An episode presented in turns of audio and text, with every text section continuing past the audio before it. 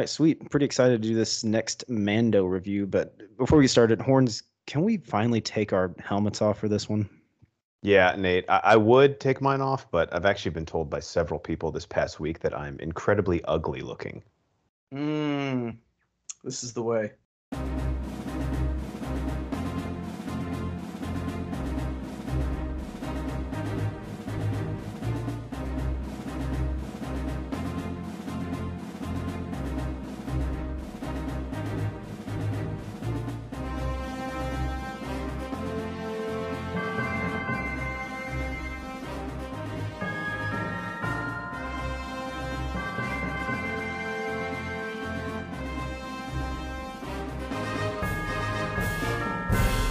Welcome in to the Bro Force Squad podcast, where we are just a bunch of bros drinking beer and talking movies. This is our review of The Mandalorian Season 3, Episode 5, titled The Pirate. It's also Chapter 21. One thing that confused me about this show is they have each episode numbered, but then the season and episode number. But Season Yeah. 3, Episode 5, titled The Pirate.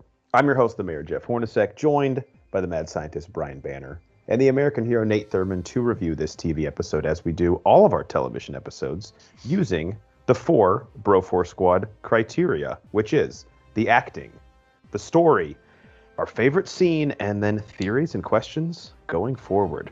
Let's begin with the acting, guys. Probably the most Mandalorians we've gotten in an episode, not only this season, but maybe in the show. Pretty close to that. So, what did we think? Nate, you can go first. How did things work for you this episode? Um, man, overall, just to start off, like this episode, like brought me back into the season. Um, it, it was fine up until this point, but like this one had everything I wanted. Um, so we'll obviously get into that and plot theories and best scenes and all that kind of stuff. So I'll stick with the acting and cast. And um, obviously, a, a big, uh, a, a big focus point on this one was Captain Teva, and uh, played by Paul Sun Hyung Lee. Um, and I liked him being sprinkled in. I think this is probably his third episode he's been in. Um, but for some reason, he he's really killing it in this role for me. And it's like really subtle though. But it seems like he's really comfortable in this role. He knows what he's doing. Knows knows what he's supposed to do be doing. And he's not like an imposing figure. He's not the guy who's going to go out and like kick some ass, like hand to hand combat or anything. But he knows that. But Yeah, he, just- doesn't look like what you would think an X-wing pilot would look like, which I really like. No, exactly. So it's kind of almost comical um, in that sense, but like, he's doing he's doing a great job in this. He's he's playing very confident.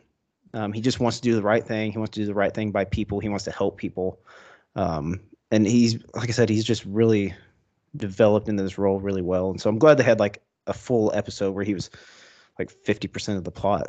Um, but yeah, he he really stood out for me in that. And then the honorable mention that I'll throw out here, and Brian, you'll like this too because we got to see Zeb Yep. in live action from Rebels.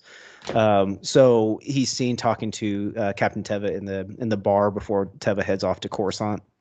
Um, and Zeb is one of the pilots from um, Rebels with a badass like bow uh, bow rifle or whatever in the series. He is a Lasat, and Yeah. uh, Is that what Chewie just- shoots? uh, no, his is little his is actually cooler than Chewie's. If I'm going to be honest with you. Is his like Uh, Omegas from Bad Batch? No, it's no, even yeah, it's different from that too. It's different from that too. It's Uh, like a it's like a crossbow sword. Oh shit! But this is one of the cool things that we're seeing more and more with live action now from Clone Wars and Rebels with Ahsoka and so on and so forth. We're seeing them sprinkle these people in. I thought that was the perfect introduction. It was small, subtle, and uh, they got the same voice actor, Steve Blum, to do his voice in this as well. So, um, Horns, whenever you get around to seeing Rebels, you'll be able to get a little more context for him. But seeing Zeb in here was really cool. Yeah, that's coming up. I, I love how Filoni was such a key component on a lot of the animated series that now that he's doing the live action shows, Yep. there's just that easy crossover. Like he, I I mean, obviously canon is something Star Wars does a really good job with anyway, but he has more of a, an affinity for these and love for these characters because he probably created a lot of them or had a hand in it. Mhm. So obviously we saw it with Cad Bane. We've seen it with uh, maybe in reverse order with um, what was Ming Na Wen's character? Fennec. Fennec. yeah. Yeah. Yeah, so it's just really cool to see that sort of like cross pollination. Banner, how Yeah. about you? Uh, yeah, this was my favorite episode of the season so far. Um, like Nate said, I'm not going to say I was out on the season, but like I wasn't excited to see what was coming next because honestly, there wasn't really an expectation. It was just like, okay, that was an episode. Now what? Uh, this episode brought me back. It had great action. It had uh, a lot of emotion in it. They had a awesome cameo, which didn't need to happen, but I'm glad that it did. Um, and they kind of set the stage for what we're going to see in the the second half of the season.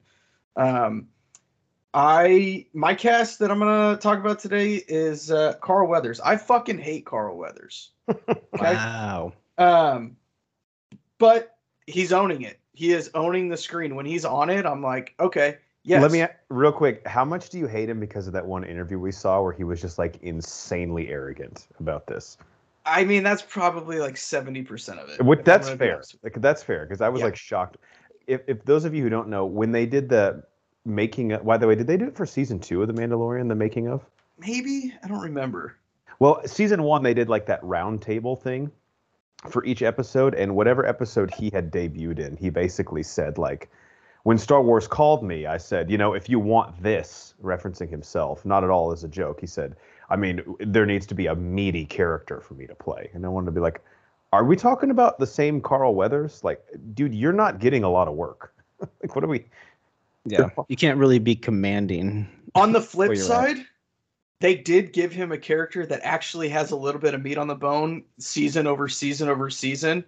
Um, Yeah, I wonder the if episodes that he additional directed have been great. I actually think the last episode was one that he directed. Yeah. uh, and he's done a he's done a good job. For sure. Um, the only thing I'll add. Sorry, did you have anything else? Just still hate him. Okay. the only thing that I'll add, I love this person typically, but it really just felt like stunt casting. It took me out of that scene, and that's Tim Meadows appearing as Colonel Tuttle. Yeah, Yeah. I get it. Kind of a superfluous scene if you think about it. I know that we needed um, Elia Kane in there to sort of plant the seeds of like clearly, sh- like, oh, I'm going down to get coffee. you need anything? Like, okay, you didn't overhear that uh, we're about to go to Greef Karga's planet. No, I was just getting lattes. Why? Is there something going on there? Um, but he's a great actor. I just it, kind of the same way uh, when Jason Sudeikis voiced that stormtrooper in season one. Like I like that these guys are in the Star Wars universe, but I just can't see them. I don't. It just feels like it's weird. I feel like it's Tim Meadow in like an SNL digital short about Star Wars, not like in a Star Wars show. It's just like anytime you hear Wanda Sykes on any animated anything, Oh. it's Wanda Sykes. It's not that character. And she's obviously in Bad Batch right now, which is Yes, kind of drives me crazy. Uh, the one thing I did really like too was the, the uh, and I'll get into this in my best scene, but like the Mandalorians, they've started to flesh out at least a bit of their motivations. Like Paz Vizsla, in the IMDb cast list says he's played by Tait Fletcher, but I felt like it sounded like Favreau. I always thought it was Favreau. Yeah, I thought it was too, but maybe this Maybe- is just. Is it a casting. Favreau does the voice, but that's the guy that does the That's the stand-in actor, that the- physical actor. Yeah. armor. Yeah. Very possible. And the last thing I'll say, Let's just Gori- call it Tate Far Fa- Favreau. Yeah. Uh, like- Go- Gorian Shard, who's like the uh, you know Davy Jones swamp monster pirate guy, who basically just Mhm. looks like a bunch of marijuana plants that are you know now sentient. I just love the look of that character. It doesn't feel very Star Wars. It feels very Pirates of the Caribbean. But anytime he's in this, he emotes very well for being like a swamp monster and thing. And I just think he's really fun. So I'm glad he was back in the show. And he's gone.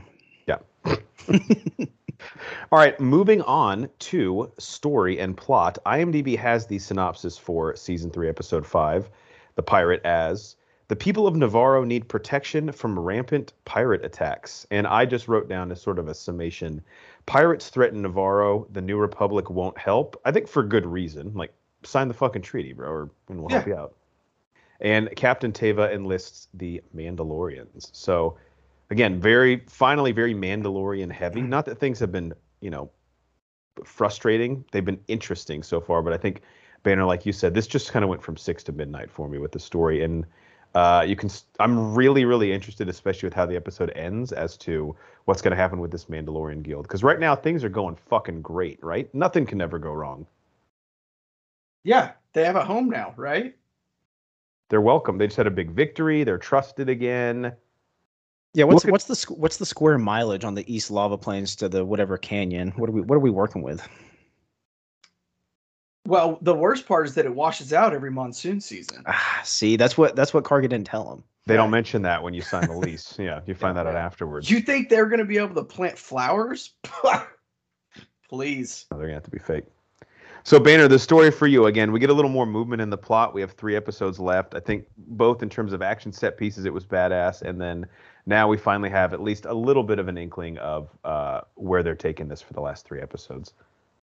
Yeah. Um again, this episode had everything I wanted. It had a little bit of mystery. Um it left us on a cliffhanger. We had some great action stuff. There's some huge character development um with Bo-Katan and her being uh, accepted to or being able to to remove her helmet to essentially recruit. Uh, but we'll get into that a little bit more, I think, in theories and questions. Um, and they're kind of bringing it back to a few seeds that they planted earlier in the season with Moff Gideon. Uh, the Mandalorians are a force to be reckoned with. We've always known that, but they finally showed us that, right? Yeah, we've always just like heard legend of it. Yeah. And so this was a great way to see that come to fruition and really go, oh, wow, yeah, they are a bunch of fucking badasses. They work well together as well. They're Yeah. they're very well. They they everyone shows up to practice. Yep. So Nate, how about you? Uh, yeah, there was some of my notes on this. Lots of development. so there was a ton of shit going on here. Um, all very pertinent to the overarching story. I think. Um, the, the scene you mentioned earlier with Tim Meadows, and it, it kind of was a throwaway scene, um, except for the end where uh, Tevas Te- Teva says, "Hey, shit's happening, and by the time you guys react, it's going to be too late." So Right. I like that little sprinkle in line there at the end, kind of a throwaway line, but it's kind of preluding like, hey, the first order is rising. This is what's what's happening. So we're fir- first starting to get those rumblings. Um, so that that was kind of a cool moment where we're getting that first order forming and all that. So um, Mandalorians, yeah, coming back and fighting back in full force and like seeing like how cohesive they are, and like they were kind of in their own like convent by themselves, like still practicing, keeping up, training and all that. Right. And fuck, they're like still top notch. They didn't they didn't take a step back at all. No rust Uh, on those joints. No, they uh they, they are kicking ass, um, which I'm sure we'll get to a little later in best scene. That Uh, is a really interesting point you bring up that I almost didn't realize about the scene with Colonel Tuttle, played by Tim Meadows, where it almost feels like the Republic is like really taking a long victory lap after they defeated the Empire, and he's like, "Dude, well, we're fucking celebrating like having cookouts. Like they're still, Yeah. like." There are factions of the Empire, like they still have enough resources to be a threat to us. They're basically like what the Rebel Alliance was to the Empire now, just the role. for sure. Mhm. Yeah, it's kind of fun like seeing those parallels. Um, but yeah, that's And- like the first line in the whole series that you've seen something like actually recognizing the first order rising. So that was cool, and I, I like that point. Um, You can yeah, almost tell that Captain Tarba, like, he he understands how a rebellion grows and builds, and he sees that the Empire can very easily do exactly what they had just done, and he's trying to warn these people that just don't understand. Yeah, yeah, which goes back to my point about his the acting of um of Lee on this. Like he's doing such a good job. He's a hu- a very important cog in this. But like I said, he's not an intimidating fig- figure. He's not a great fighter, F- fighter pilot, yes, um, in, in his X-wing. Um, but like on on ground, he's not like face to face, like very intimidating. But like he knows how things are working. He's getting this weird feeling in his gut, so he's trying to warn everyone, but no one's listening. Um, but along with that, yeah, Bo-Katan rising up through the ranks pretty quickly. Um, so that's when they're going to add some intrigue and interesting moments later on throughout throughout the episode. So, um, yeah, really excited to see where this is going, and we'll get into a little more of that in theories and questions, though, of some things I got. Yeah, I uh, have a couple questions at the end. All right, ready to move on to best scene. Let's do it.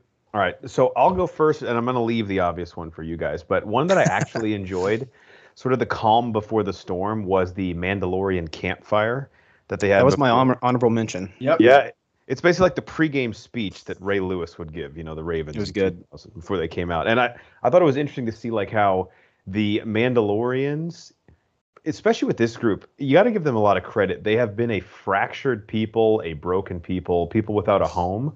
But when they need to and they can find a common goal, they're still able to rally the troops and everyone kind of put their differences aside.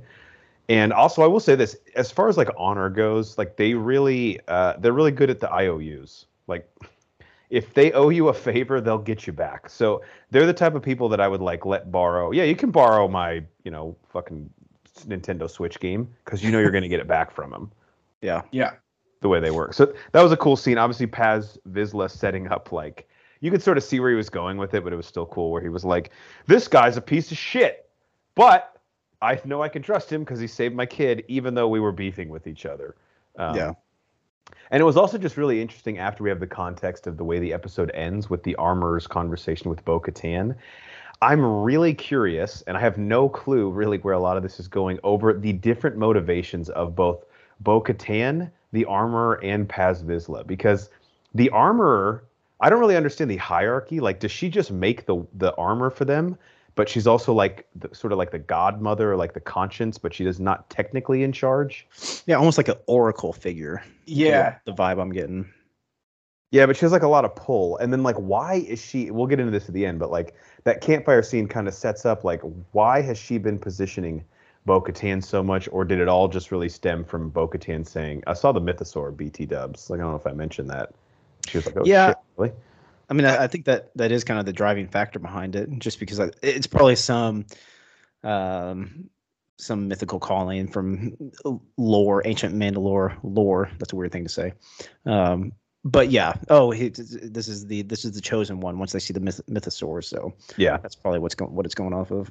The best she drinks. The- it's almost like she drinks the Kool Aid a little too much. Yeah, and so when Bo-Katan says, "Oh, hey, I saw that," she's like, "Oh, well then, yeah, that's this is what has to happen to secure our people's future." And Bo Katan, this is like a Jeremy Lynn Lin sanity situation. Like, has anyone had a hotter two and a half weeks than she has since joining the Mandalorians? I mean, she's on fire. Everything she touches turns to mm-hmm. gold. Great things are happening since she showed up. It's like she can do no wrong. It's been an incredible run for her. Really. Very true. All right, Nate, what was your uh, best scene? Um, I mean, the the crown jewel of, of, this episode was the the Mando fight scene. Um, they come in Navarre. Uh, uh, Bo-Katan drops the main group of Mandos off uh, out of the gauntlet, which is fucking badass. They've got like it's like from whenever they dropped in until like through the end of that scene, it was like straight military grade. Oh yeah, tactical fighting. Like they were doing like the hand signals and everything. They were watching each other's backs. They like drop out like paratroopers out of, out of the gauntlet. Um, but it, it was badass. And like you were saying earlier, horns. Like we haven't we've heard about like how badass of fighters they are. So we're we're now getting to see it in live action. Um, and you can tell they've been waiting for this for a while. Um, very methodical.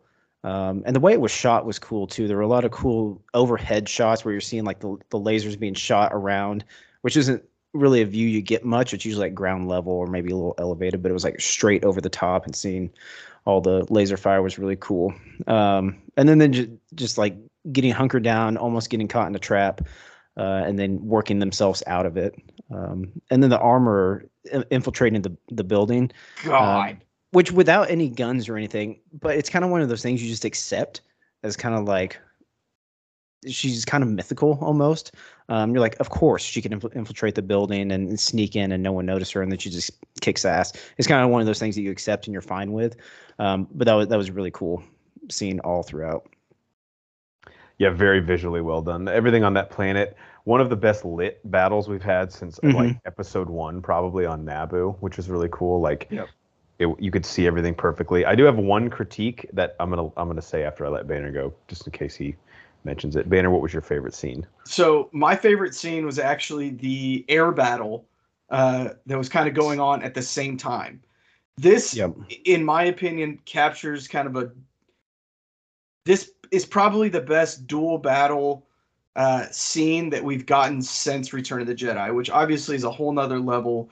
We're not even playing the same sport uh, with right with the three different battles and uh, with Endor, the space battle, and the lightsaber battle on the Death Star. But this one, kind of going back between the two, I thought was really, really well done. You felt both stakes of both fights moving up, moving up, moving up, and then kind of a culmination. We get the the ground crew is successful, but more specifically, the uh, in the air. This wasn't a space battle. This was like a true, like plane dogfight battle. Yeah, it was like on planet, you know. Yeah, which was really cool. Um, and then not only that, but then, and this may be because of uh, the character just being in that little like seaweed ghillie suit. He looks very Pirates of the Caribbean, but when they brought his ship down, it was very, very much reminded me of like an old school pirate battle and one of the ships finally sinking down into the depths of the water. It was so many parallels, so well done. Um, yeah, I just I really enjoyed all of that. That's a good analogy. I was getting vibes of like Star Fox 64 when you oh like yeah, when you Yeah. like blow up the like a villain and like their face pops up on the screen. He's like, "Oh no!" like his ship blows up. One critique about that scene though that I have to have, it was fucking incredible, but when Paz Vizsla drops in with like the laser machine gun, so Yes. badass. But dude, where was the score in that point? I was expecting like a banger instrumental to come over, and it was weak as shit. I was like, dude, this is where you really should have upped things, Ludwig van Göransson, and this is the first time you've dropped the ball that I can remember. It was like some soft ass violin tone. That should have been like this epic grand orchestral number and I don't know what I was seeing on screen was not being matched by what I was hearing. It was really disappointing for me and I thought like kind of took the wind out of my sails in that moment because I was ready to like fucking start doing push-ups in my living room and there's just there were- the music just wasn't there. I don't know where the hell was it. I don't know if you noticed that, but go back and check it out. Once Vizsla drops in, it's like, damn, bro, like Hmm. you had me. Yeah, that's that's one thing I'm bad about noticing, and like actually listening to the music behind. So I, I didn't hear it, but yeah, that's weird that they didn't match up um, for what a big fight scene it was. I was just think like in a Marvel movie when like a character shows up who like you weren't expecting, like the score is always like really what truncates that entrance or like accentuates that appearance. And when Vizsla dropped in, I mean, we had all the ingredients for it. We just didn't have the Yeah. the score behind it. yeah. We didn't we didn't get that big boom, that big crescendo rate. I mean, it's almost like when the beat drops, right? Oh, exactly. Should have, and it didn't. When the beat drops. You fudged up. Yep. All right, ready to move on to the last part, theories and questions. Let's Do get it. it. Do it. All right. Uh, let me go first with a question because since I didn't watch Rebels, you guys might be able to answer this one for me. Um, so I think I get it, but I guess I don't really get what the armorer's plan is here. And then Nate, you kind of alluded to this more specifically. What exactly is the justification slash the benefit for letting Bo-Katan walk around without her helmet now? For the first part of the question, what the overall plan is, um, I think they want to basically just get Mandalore back. Um, and I think to the second part of that, and Banner can chime in after, um, why she's letting her take her helmet off, so she'll so she can appeal to people when she tries to recruit them. Um, if she is pinned down in this new uh, convent that they're in, where they don't remove their helmets, it may be alienating or isolating her from some other groups of Mandos that are out there that she could ultimately recruit. Um, so she just want to wants to. It's kind. I don't know, kind of a cheat. She's just like, "Hey, take your helmet off for this." No one else does it. Yeah, but we're gonna do it for this. So the recruiting of Mandalorians, like, are we talking about getting foundlings, or are we talking about like other Mandalorians, like in a different sect, like the one she was hanging out with previously, that just walked around with their helmets off, trying to get them back to join Yeah, Mandalore? so. Yeah, Because I I, think I'm confused why she wants them in. I thought those people were like disowned. I think that she, the armorer, sees her as the bridge between different Mandalorians. That she's the only person that's going to be able to unite all these different factions. Them that don't take their helmets off, the people that left Bo Katan, maybe um, Death Watch. There's a couple of other factions that we've learned throughout the animated series. And she is that glue that's going to bring them all together. Well, she has to be able to appeal to all of them. She's proven that she'll leave her helmet on. She got permission to take it off now. And if she can train the mythosaur as that one legendary guy did, she's the one that can unite them all. And the fact that she has seen the mythosaur maybe ma- makes you think that she's she's the one. Okay, and then the sell for the armorer to be like, "Hey, it's cool, guys. She has my permission to do this." To this clan is like, "Well, look at how well she's proved herself the last, you know, couple weeks."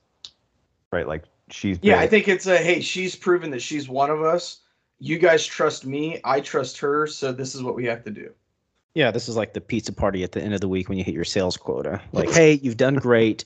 You can take your helmet off. yeah, but here's a two slice of slices pie. each, guys. Jesus, there's 20 of us. Come on, Yeah, come on. not animals. We're looking at you, Randy. Fucking Not naming names, Randy. Banner, what do you got? Theories and questions. Um, so I th- that was one of mine. Is I think Bo-Katan is going to go and try and tame the Mythosaur. Um, then she is going to turn around and challenge Din for the dark saber. I feel like she wants that thing more than anything.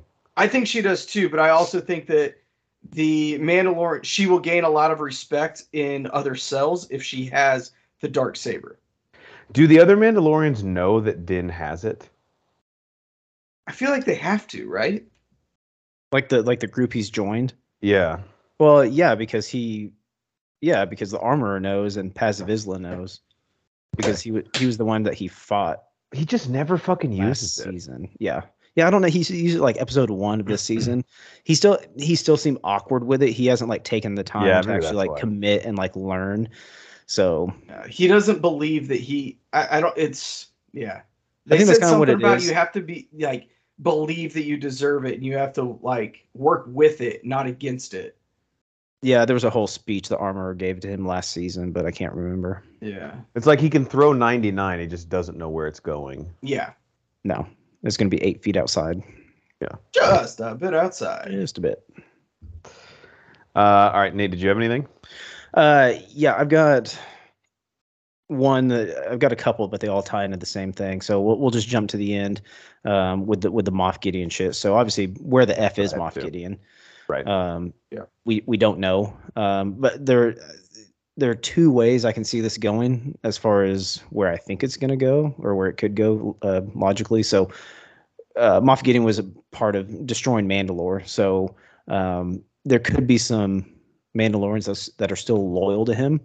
Um, so maybe they went and try to capture him from um, from the New Republic, and they're trying to build something up with Moff Gideon heading it.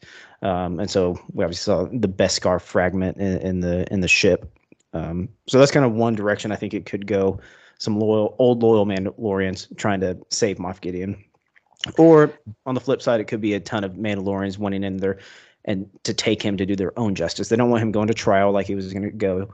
They want some old west um, tough Firing justice. squad shit. Yeah, they they Right. want they want to handle it themselves. So obviously polar opposite ends of the spectrum, but that's kind of where I see this could be going. One of those two directions. I I'm- disagree. I'm way more interested in the first of those two options. Like, where the Mandos are, are loyal to him and trying to build something up. Right. Like I'm wondering, if, and my theory is I'll get to this at the end of who it could be, but um, I, I'm way more interested in like someone wanting to work with him than the Mandalorians just kind of wanting to kill him on their own. That's to me not as. Yep. Yep. Sorry, Banner. What were you saying? I think that Gideon was saved by Gideon's people. He obviously is very high in the Empire, so he's going to have the loyalists to him. I think the whole thing was staged having the Beskar there. It is And a I bit think- sloppy for the Mandalorians, right? Yes, it is. And I think that this is now obviously uh, Tarva knows, oh, hey, that's Beskar. Beskar is the Mandalorians. Mhm. They attacked the New Republic.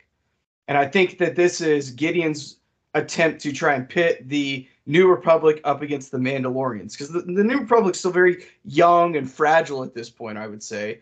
And if, can they survive an attack by arguably the greatest warriors in the galaxy in the Mandalorians, who just proved that like, hey, we can take down some some pirates, no problem. So what's the new the new Republic?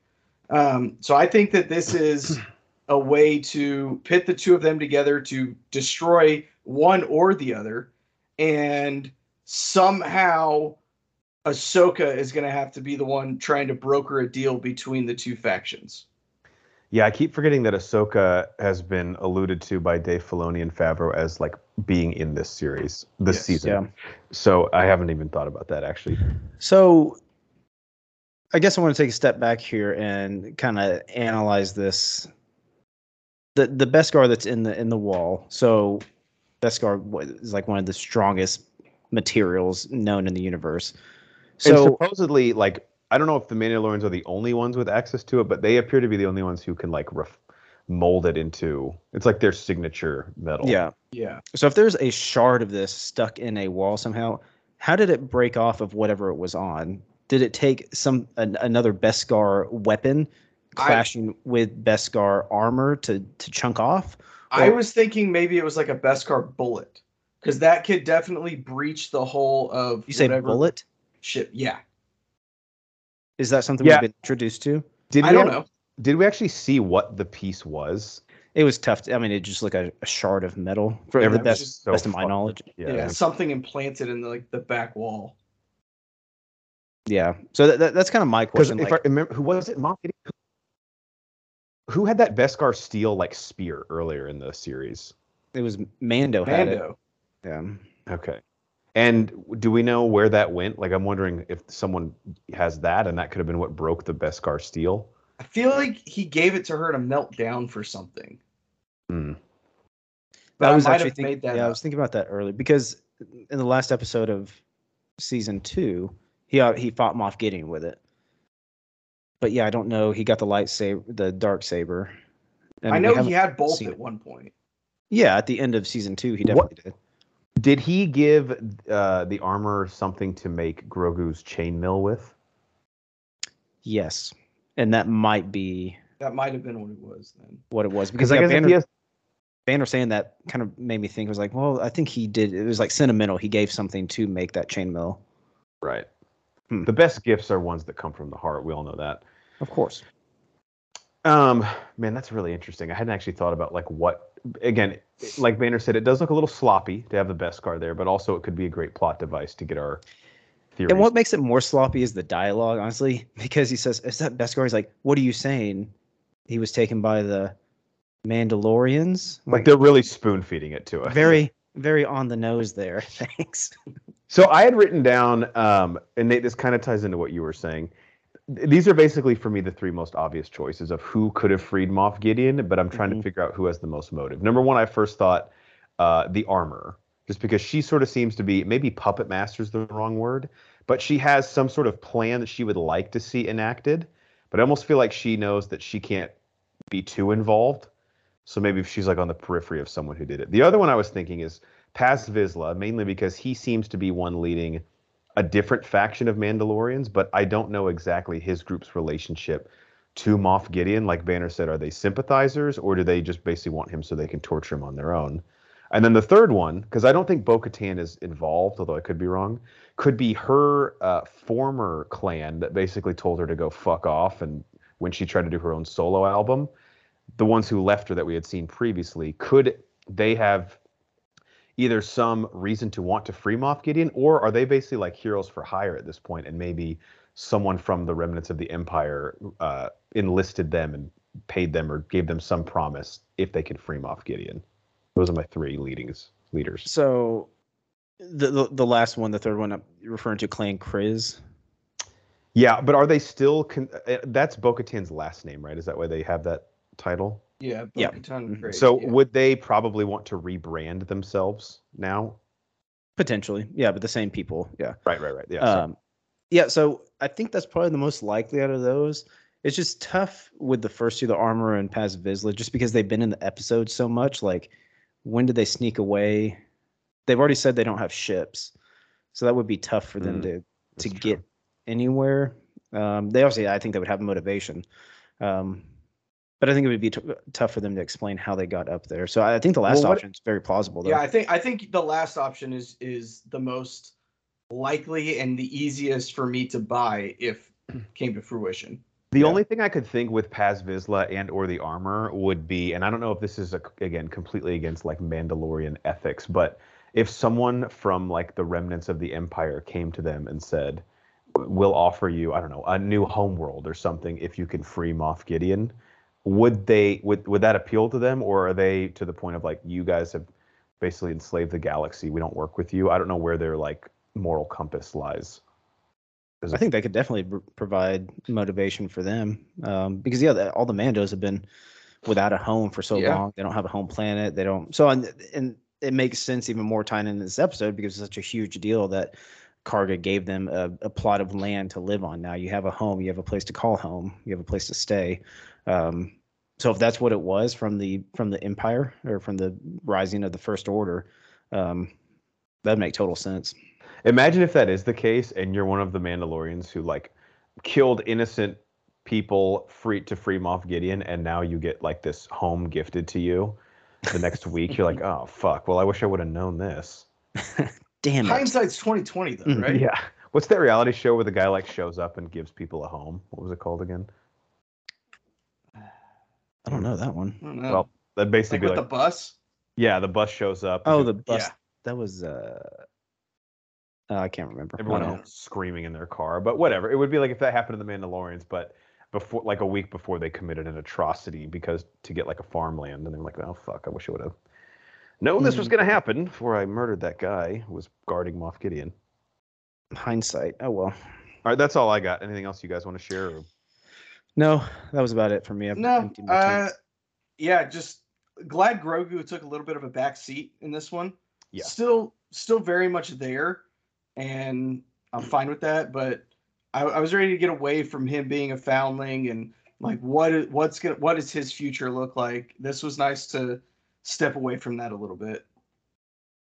Yeah, Grogu is a definite plus in this show. Like obviously he's he's you know beloved, but He's he's also Grogu. like he's also much better if he's like your third best player. You know, you don't want him taking 25 shots a game.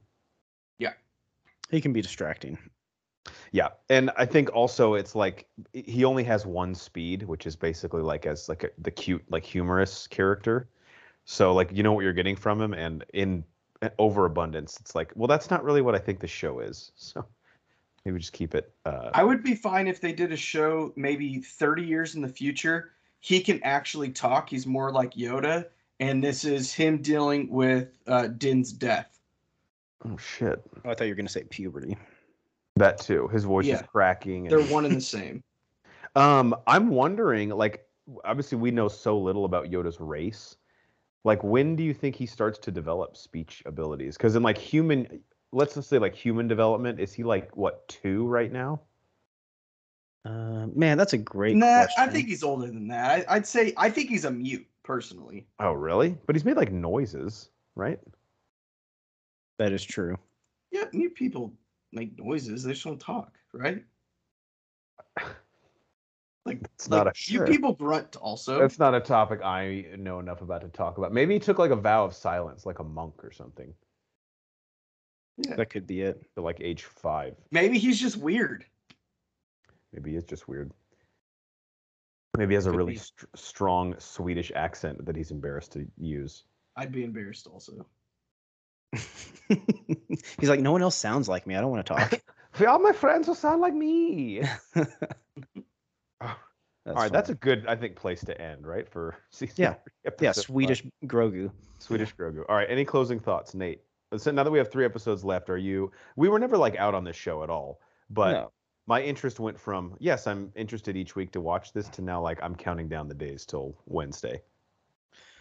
Yeah, I think they're really going to kick it into a new gear these last three episodes. They kind of have to. Um, but like I said, this episode had a ton of stuff and a ton of movement. Um, so super excited to see what the last three episodes are. Yeah, Banner, how about you?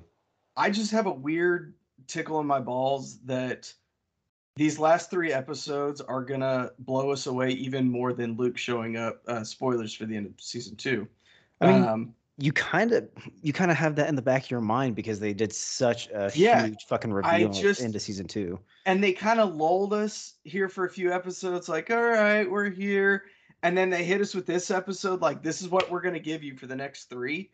I just I got this feeling that these next three or or the last two or even the season finale is we're gonna look back and go, wow, what a great season because this was the payoff. And it's funny you mentioned that because uh, I almost feel like maybe the showrunners, the creators, like Favreau and Filoni, they like got such a huge boner off last season Oh, they love because that it was shit. kept such a big secret. They're like, we fucking nailed it. We fucking kept Luke a secret. No one knew about it. There were no leaks. There were no spoilers. And they're gonna try like, let's try and do it again. let's try to do it again. Yeah, it's pretty sick. I mean, why not? Right? It's a huge. I mean. Harrison Ford and Disney are working together all, all the time, so he could easily show up and we could de-age him and Mm-hmm. problem Oh solved. my- so that'd be Loved it. I would be more excited about that than seeing fucking Luke. Again. You mean than when you saw Luke? Yeah, just like then know. when the I way saw Luke shows up with that lightsaber. Then when you saw Luke, no, that was that was top. Yeah, that was boner. I Come still have a boner from that. Actually, I need to go to the doctor. it's been know. more than seven hours. now but- now that now that Ford is on the table, I'm just I don't know him and Chewie showing up, Okay. delivering delivering Kylo Ren to Luke. Holy shit! Oh man, that could be it. Like taking him. It To has the nothing to do with any of this other show, but they could And- throw it in there. and if they give us Jar Jar showing how Grogu was saved, because that fan theory once I didn't know I wanted that till the internet started talking about it. Man, if they have if they have if they have the same actor in for Jar Jar and uh, uh Kelleran, that'd be in the same season. yeah, talking to each other. It'd be awesome. yeah, that'd be cool. All right, lots to look forward to these last three episodes. Thank you guys for checking us out. We are the Bro Force Squad podcast for the American hero Nate Thurman and the mad scientist Brian Banner. I'm the mayor Jeff Hornacek.